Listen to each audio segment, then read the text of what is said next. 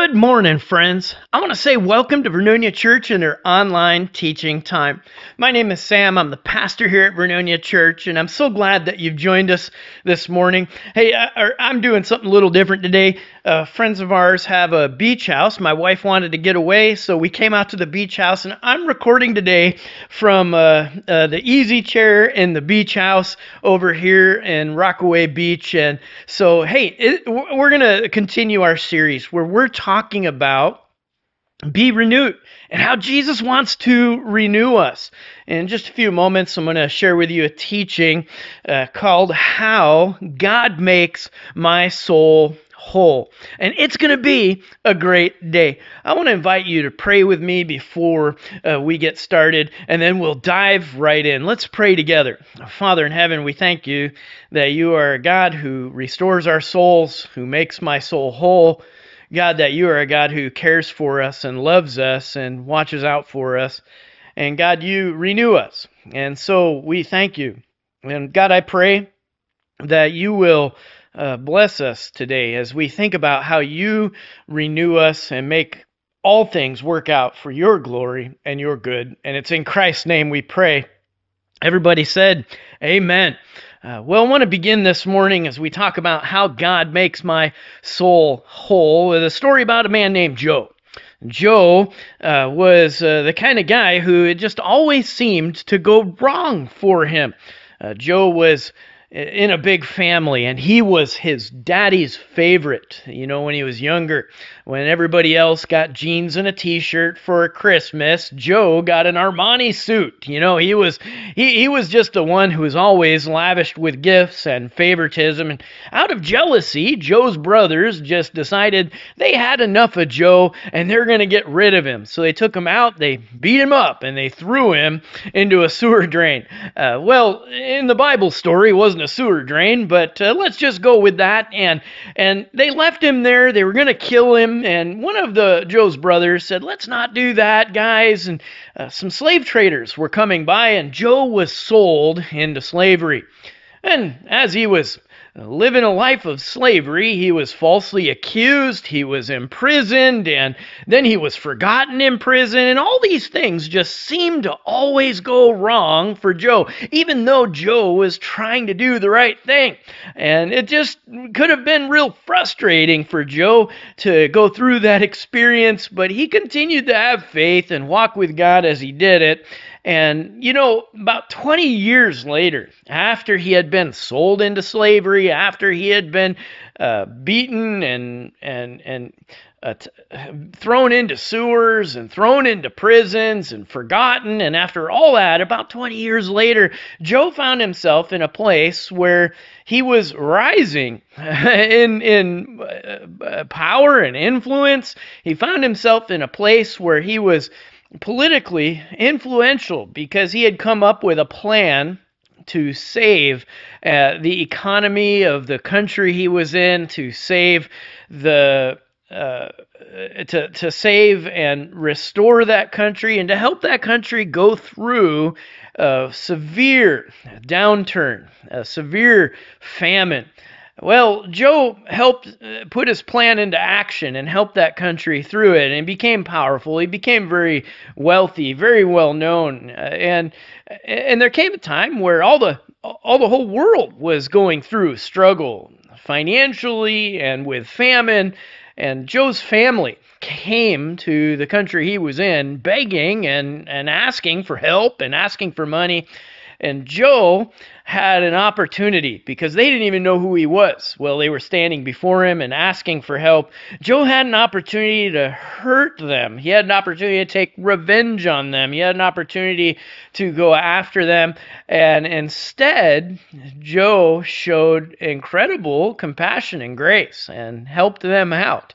It says in Genesis chapter 50, verse 20, where we see the story of Joseph in the scriptures, it says this He was talking talking to his brothers who initially had tried to kill him and threw him into, uh, sold him into slavery. He said this You intended to harm me, but God intended it for good to accomplish what is now being done the saving of many lives. Uh, David said, Hey, the Lord is my shepherd, and the Lord restores my soul. And that's how he restores souls. He takes all that the world throws at us and he brings it around for the good of those who love him. He, he restores our souls. And, and what I want to do this morning is, is think about how he takes the hurts that the world intends to harm us with and he turns them into something good. That, that he can take a broken world with broken people and, and broken things intended to harm us and he can turn them around for good. And God will take and, and use the, the, the damage and the things that cause damage to our souls for, for good. And what I want to do is just take a look at some of the ways he does that this morning. If you're in a place where you can take notes, I'd encourage you write some of these things down because we're going to talk about how he how he restores our soul and uh, and turns what the world intends to harm us into good. Well, the first thing that uh, first way that he does that, you might write this down, is that he creates holiness out of my hurts. And God is so sovereign and so powerful that He can take uh, everything that a broken world and broken people do, even when they don't do His will, He can take them and bring good out of them.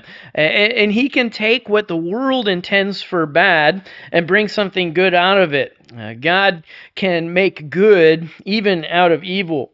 You know, our souls will all have hurts, we'll have grudges, we'll have guilt, we'll have grief, and often our souls will be weighed down uh, by by something, one of them, right? Our, our souls will weighed, be weighed down, maybe by all three, or maybe one at a time, but there will be times where our souls will be weighed down by these struggles. And, and one reason we talk about the next verse that I'm going to read so much is because we all deal with a lot of hurts in life.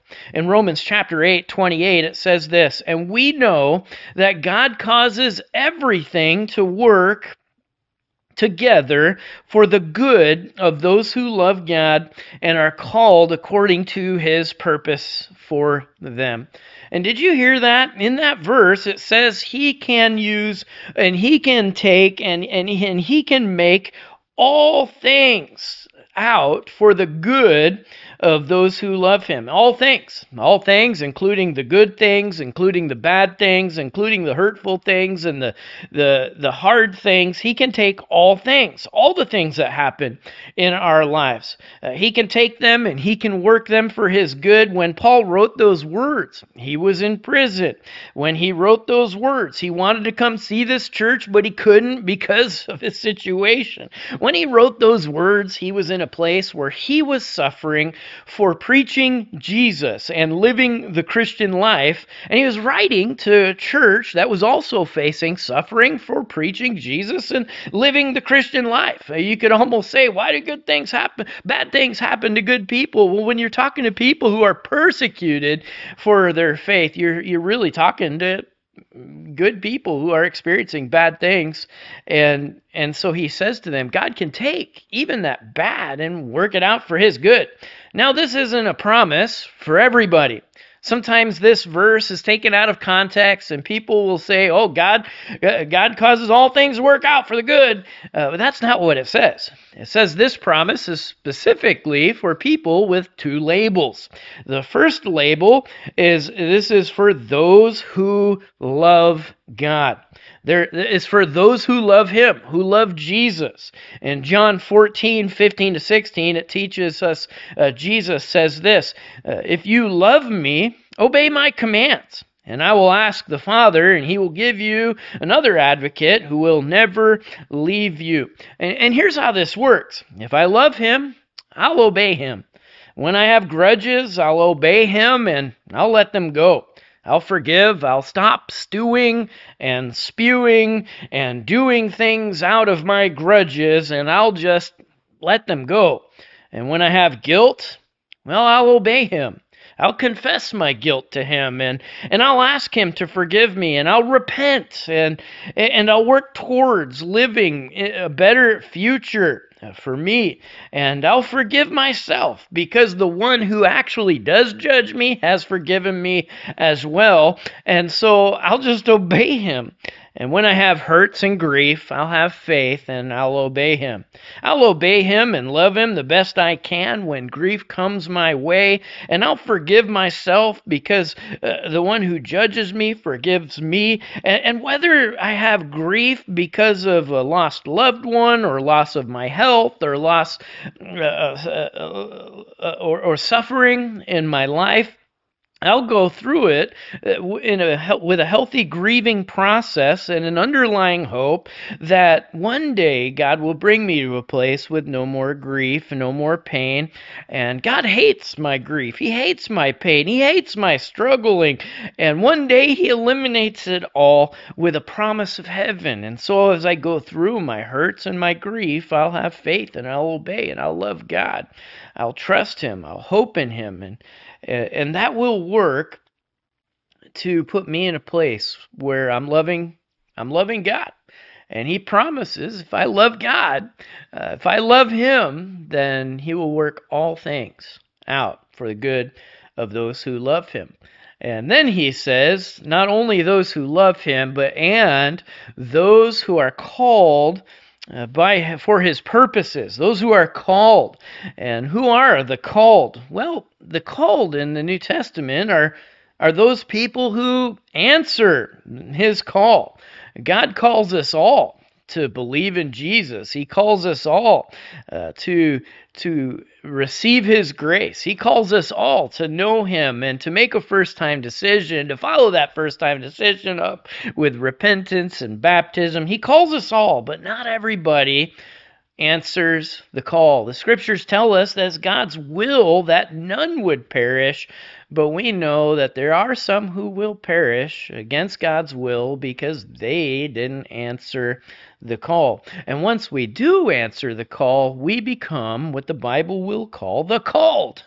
Paul, Paul will use all kinds of different ways to refer to Christians in this in this uh, book of Romans. And even in this chapter, he'll use terms like saints.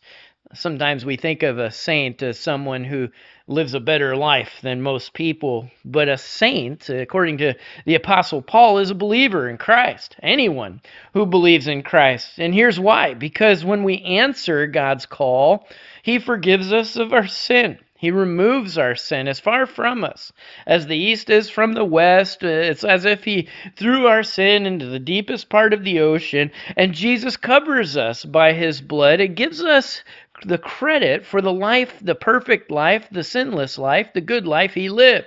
And when He does that, that makes us a saint. We're no longer sinners, but we're saints, walking with Jesus. And Paul will also call us children of God. In verses 14 to 16, here, chapter 8 of Romans, uh, it will say that we're adopted as God's children, which gives us the ability to call him Abba, our Father. And you're no longer an outsider with God. You are an insider in his family. And when when there's an accusation that comes your way, it will no longer stick or hurt. It will no longer be something that will be held against you in the court of God. and so if it's not held against you in the court of God, and if you're a son of God, well, that changes where we stand with God. And he says to us, listen, uh, you can call me Father. When you believed in me, you got the right to become a child of God. And and here's the thing. When you're a child of God, you could say, Well, my dad, uh, he's bigger than the prince of this world. And my dad, uh, he's bigger than anyone that might hold a grudge against me. And my dad, well, he's bigger than my guilt. And my dad is bigger than all the grief in this world combined. And my dad has promised that if I love him, that if I have claimed his calling on my life, that he will work all things out for the good. For his good, for my good, and for his good purpose for me. Now, that doesn't mean that he's going to take all our suffering and trouble away, that that somehow he's going to make you healthy and wealthy and rich. And and when he was talking about this in Romans 8 he wasn't talking about anything as shallow as a health and wealth message. He had a greater picture in mind as Paul always does and as God does. In the grand scheme of things in God's whole redemption story, his overall purpose for all of the world is redemption and salvation and, and the ultimate glorification of all those who love him and who are called according to his purpose. And God is going to use the trouble of the world to help us grow to become more like Jesus, to prepare us for an eternal glory. And He's going to use it to prepare us for heaven, to prepare us to be with Him forever. And here's what, what He wants to do He wants to take your, your hurts and make them holy, give them a, a holy purpose. And He also, number two, wants to take my uh, create character in my crisis. He wants to create character in me as I go through a crisis. That verse, Romans 8 28, where it says, We know that God works all things for the good of those who love Him and who are called according to His purpose. Uh, in that verse, uh, well, it, it's a verse we all need because, well, we all have times of crisis, right? Uh, we all have uh, those bad times. Not all times are good. Uh, bad that comes sometimes because of someone else's bad decision well, that can bring a crisis into my life. A bad that comes sometimes because of a bad decision other people make or or, because of a, a bad decision, a bad choice other people make that affects my life and, and that can cause a crisis. Or, or, or a, a bad decision that I make that that causes pain and suffering and a crisis in my life. And sometimes bad comes into our lives because of well things like a broken world a disease an accident a trouble that the broken world might bring my way. Now god doesn't wear rose colored glasses. God isn't saying in this verse that we should all sing the song, The sun will come out tomorrow, right? He's not telling us to do that. And some of you are thankful that I'm not going to do that again. And, and, and we all live in Oregon. And or at least a lot of us in our church is in Oregon, and we know the sun doesn't always come out tomorrow. It's out today, that's great. It was out yesterday, that was great. Uh, but we know that it's not a guarantee that the sun's going to come out tomorrow. And the reality is is that our crisis won't always be gone tomorrow. It could be there again, or a new one could pop up. And God's not teaching us to have blind optimism. He's not, he, and there's a difference, by the way, between blind optimism and a real hope. Blind optimism, well, that's just wishful thinking. Real hope is based on certainty of Jesus' death, burial, and resurrection and the promise of his return to renew all things. And, and, we know that God works all things out for the good, but it's not all good. Not everything he has to work with is always good. And, and he can take the bad, the crisis, and he can bring good from it. He can take the things that people do against me and say against me and the stones they throw at me, and he can actually use them for his good. Absolutely. Uh, can, can God take the coworker who undermines you and use it for good? Can God take the thing the neighbor's saying about you and use it for good? Can God take the gossip and the hurts and the stories people maybe tell about you and and if they're true or not, uh, can he use it for his good? Absolutely. The answer is if you love him and if you're living out your call for his purpose, well, absolutely. He can take it and make something good out of it, especially when you humble yourself before him and others and, and, and rise above what people say. And can God take your own sins and bring good out of them? That's hard to imagine, isn't it? And yet God can take the hurts and the wrongs and, and the crisis we've created in our own lives and still bring good out of them. Uh, he can do that, especially when well, when we produce what the Bible will describe as the fruit of repentance, especially when we repent, especially when we confess what we've done and we repent from what we've done. Years ago, I was talking to a man who was active in his church who was, well, he was just lamenting because he had made some choices that were going to just really harm his life. He'd had an affair and was continuing to have an affair, and he was wondering whether or not uh, he had ruined his family, ruined his reputation, and even ruined his relationship with God. He was wondering how he could ever come back from something like that. And I remember as a young pastor, as I was talking with him over several several times, meeting together and talking, we talked about repentance, his need to repent, and and could he ever bounce back? And I remember calling one of the pastors that uh, was sort of a mentor to me and asking him, you know, about a situation like that. You know, what do I say? And he said this. He said, "Look, Sam," he said, "here's the thing. We can bounce back after we've done something wrong." But the way it needs to work is this when a Christian starts to repent and the, the repentance starts to speak louder than, than whatever it is we did, then we kind of find ourselves in a place where God is glorified again. And whatever the sin was in your life that that you look at and you go, man, can God ever restore me? The answer is He can. He can restore you from whatever it was. When you repent so loudly that your mistake, that your sin, that your wrongdoing it speaks so loud that people almost forget what it was you did before. You have a voice that might help other people before they make the same mistake you have a voice that might help other people come back from the same mistake. You see, God can take what the world intended for bad, what you intended for bad, what, what, what, whatever. He could take whatever it is, and He could turn it around for His good and for your good too. He wants to help you recover from that mistake.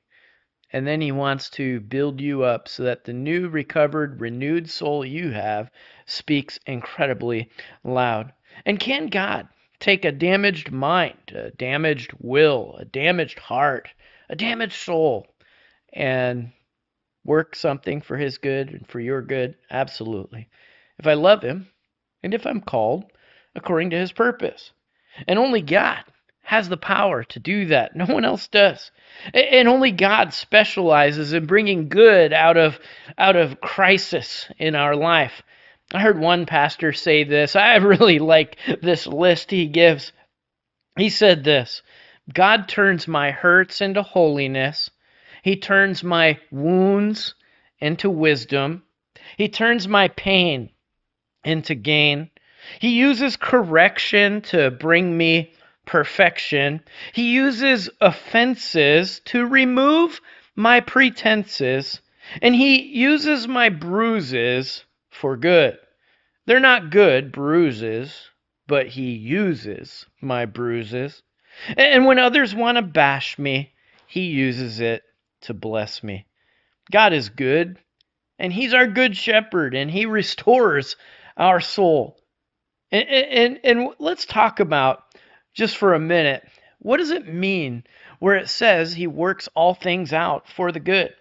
Uh, Paul doesn't really give us a definition of what he means by for the good, quote unquote. He doesn't leave it to uh, uh, he does, but he doesn't leave it to our imaginations totally. He doesn't leave us to dream up what for the good means. Uh, what he says is God works all things out for the good, and then later in, in the surrounding passage, he'll sort of explain what he was getting at. He tells us what for the good kind of means uh, as he talks about how God wants to use the things that happen in our life to build our character. Listen to what he says in the two verses after saying, God works all things out for the good of those who love him and who are called according to his purpose. He says this God knew what he was doing from the very beginning.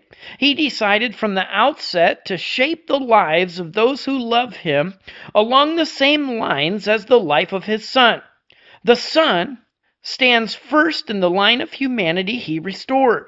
He sees the original intended shape of our lives there in him.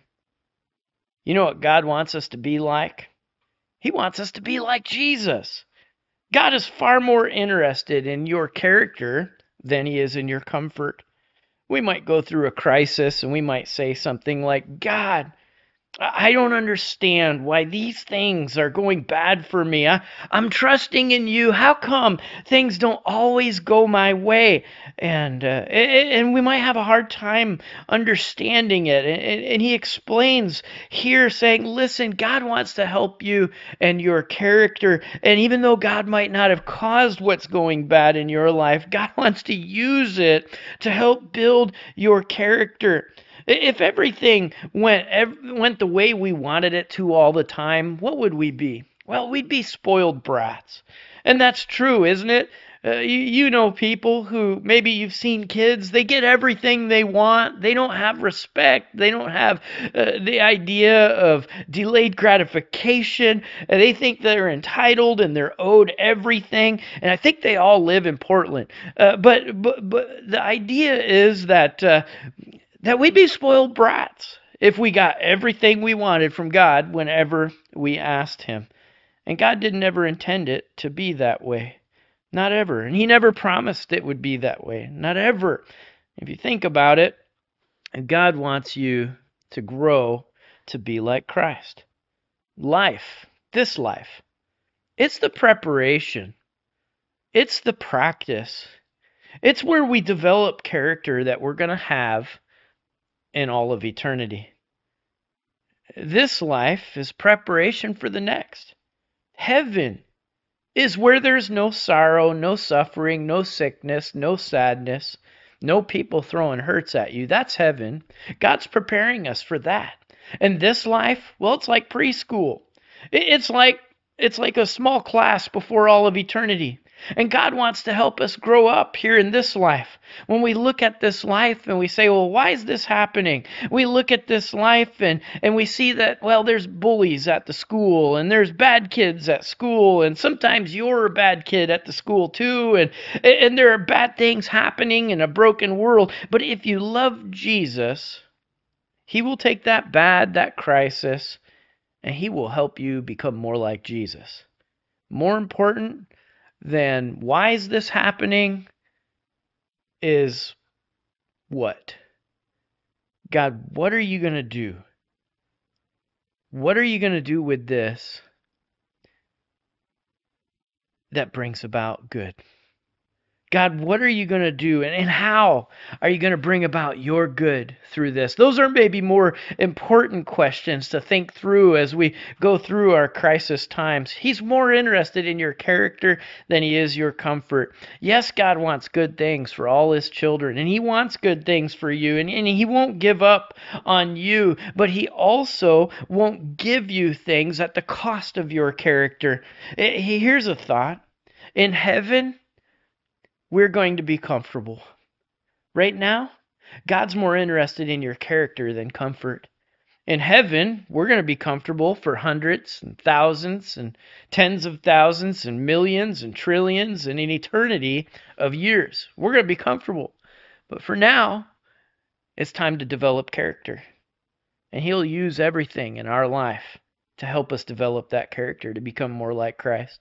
He creates holiness out of my hurts, and he creates character in my crisis. And number three, he replaces our brokenness with wholeness. He's working all things out for the good to help you become more like Christ. He wants you to be whole, like Christ was whole, to have the character of Christ, to to to to know and to live more like Christ. And what does he want to produce in you? That makes you look more like Christ? Well, in the Bible, it actually tells us. And in Galatians chapter 5, Paul will teach us about how he wants to bear fruit in us, this fruit of the Holy Spirit, he calls it, which is basically the results of having God in your life. And he says it's this in Galatians chapter 5, verse 22 to 23. The Apostle Paul says, The Holy Spirit produces this kind of fruit in our lives love, joy, peace, patience, kindness goodness, faithfulness, gentleness, and self control. And then he says, Against there such things there is no law. And here he lists nine qualities, nine, nine things that God wants to produce in all of us to make us whole like Jesus. He wants to put these qualities in your life the quality of love. He wants you to learn to love more, to become more loving. He wants you to love not only those who love you back, but he wants you to learn how to love those who hate you, to love those who accuse you, to love those who hurt you, to love those who, uh, well, who are your enemies. He wants you to learn to love them too, just like He loved them.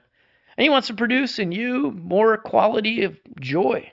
God wants you to show more joy in life, even to have joy in the midst of sorrow.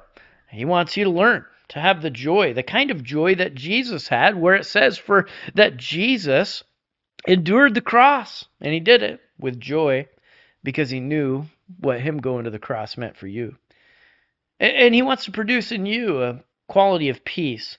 God wants you to be more at peace, to know more peace, to have more peace, to be more of a peaceful person and a peacemaker. Uh, he'll he'll ask, uh, or, or, or, he'll t- he'll tell us he wants to produce in us a peace that passes understanding. And when we have that kind of peace, well, people will ask, where do they get that peace? How can they have that kind of peace in the midst of struggle? And he wants to produce in us uh, more patience. God wants you to learn to be patient. That's why we have the DMV. God wants you to, to learn to be patient in a broken world as we wait in this broken world for Him to return. Think about how patient God is. And He tells us, by the way, why He's so patient. Some people say, well, why doesn't God just come back now? Well, the Bible tells us He's waiting for every person who will to come to Jesus because He doesn't want anyone to miss out. Which is, by the way, why it's so important that we share Christ with the people in our community, with our neighbors, with our friends, because every person who makes a first time decision to believe in Jesus and repent and get baptized, every person that does that brings us one person closer to Jesus' return. But God's been incredibly patient with the world as He's put up with all kinds of brokenness so that He can make sure that He saves each one who needs it. And He wants us to learn to be patient too. He wants to produce in us a quality of kindness. God wants you to learn to be kind, to show His kindness to an unkind world, to show His kindness in a broken world, to practice His kindness. And He wants you to show goodness. God wants you to learn to be good, to show a bad world what a good person lives like, to, to show a, a bad world and a broken world what the goodness of God looks like. And He wants you to show faithfulness. He wants to produce in you more faithfulness.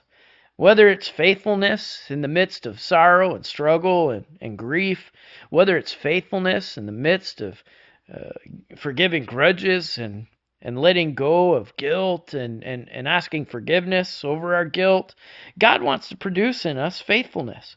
He wants you to learn to be more faithful follower of Jesus. He wants you to learn how to be a more faithful father and husband, and he wants you to learn how to be a more faithful wife and spouse. And he wants us all to learn how to be more faithful members of a church and more faithful employees and employers. He wants to produce in us faithfulness, and he wants to produce in us a, a gentleness. God wants you to learn to be more gentle like he's gentle. He wants you to learn how to show gentleness and care when it matters. God wants you to learn how to reflect the gentleness of Jesus. He wants to produce in us the quality of self control.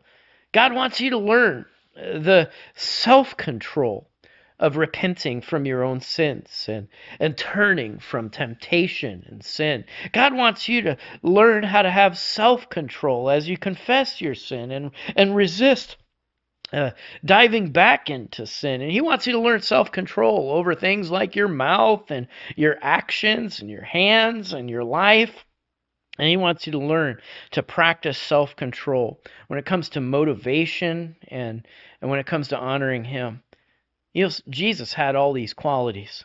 They're all a picture of what He was like. Jesus was totally loving and full of joy and total peace, and, and he had joy and peace at the cross, even. And Jesus was incredibly patient with us, and he is good to us, and he's gentle with us, and he's completely uh, self controlled. Uh, in him, there was no sin. And Jesus was a picture of what life before the fall of man was supposed to be lived like.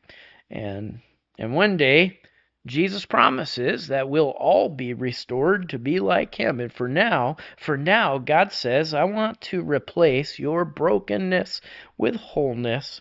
And so his number one goal for you and me is that we become like Jesus. He wants to restore our souls to what he created them and intended them to be in the Garden of Eden. Look at Jesus and you'll see what God wants to do in your life. So you'll be like him, so, so, that you'll know and be like your Father in heaven. This broken world, well, it's broken and full of broken people who disobey God's will. It's His goal. It's His goal to take what this world intends for harm and to turn it for His good. Listen, all of us can look at this broken world and say what Joseph said. Remember, I began with his story at the beginning of this teaching today. We can all look at this broken world and say, What you intended to harm me, God intended for good, to accomplish what is now being done. And guess whose intentions are more powerful? It's not the world's, it's God's. Your Heavenly Father, who you love and who has called you to his purposes. And so God can make your soul whole by taking your hurts and turning them into holiness and and, by taking your uh, your character and, and creating character in your crisis, and by taking you and replacing your brokenness with wholeness, uh, God can renew you and renew your soul. I'd like to invite you to pray with me and, and let's pray that God will will help us and, and renew our souls together. Let's pray. Father in heaven, uh, we thank you that you you make us new, that you renew us. We thank you that you can take even what the world intends for harm and turn it for his good. I pray, Father, that you will uh, Bless us, that you will help us, renew our souls, and help us to put our faith and trust in you. Help us to just put our lives in your hands as we love you and we live out the calling that you have on our lives. And, and God, we just look and we say, we trust that you will take what the world intends for harm and turn it to your good. In Jesus' name we pray. Everybody said, Amen. Well, I want to say thank you for joining me here today as we went through our online teaching. I want to encourage you, make sure you come back next Sunday. We'll continue this series. And I just want to finish up by declaring it's been a great day. So, you ready? On the count of three, you're welcome to join me.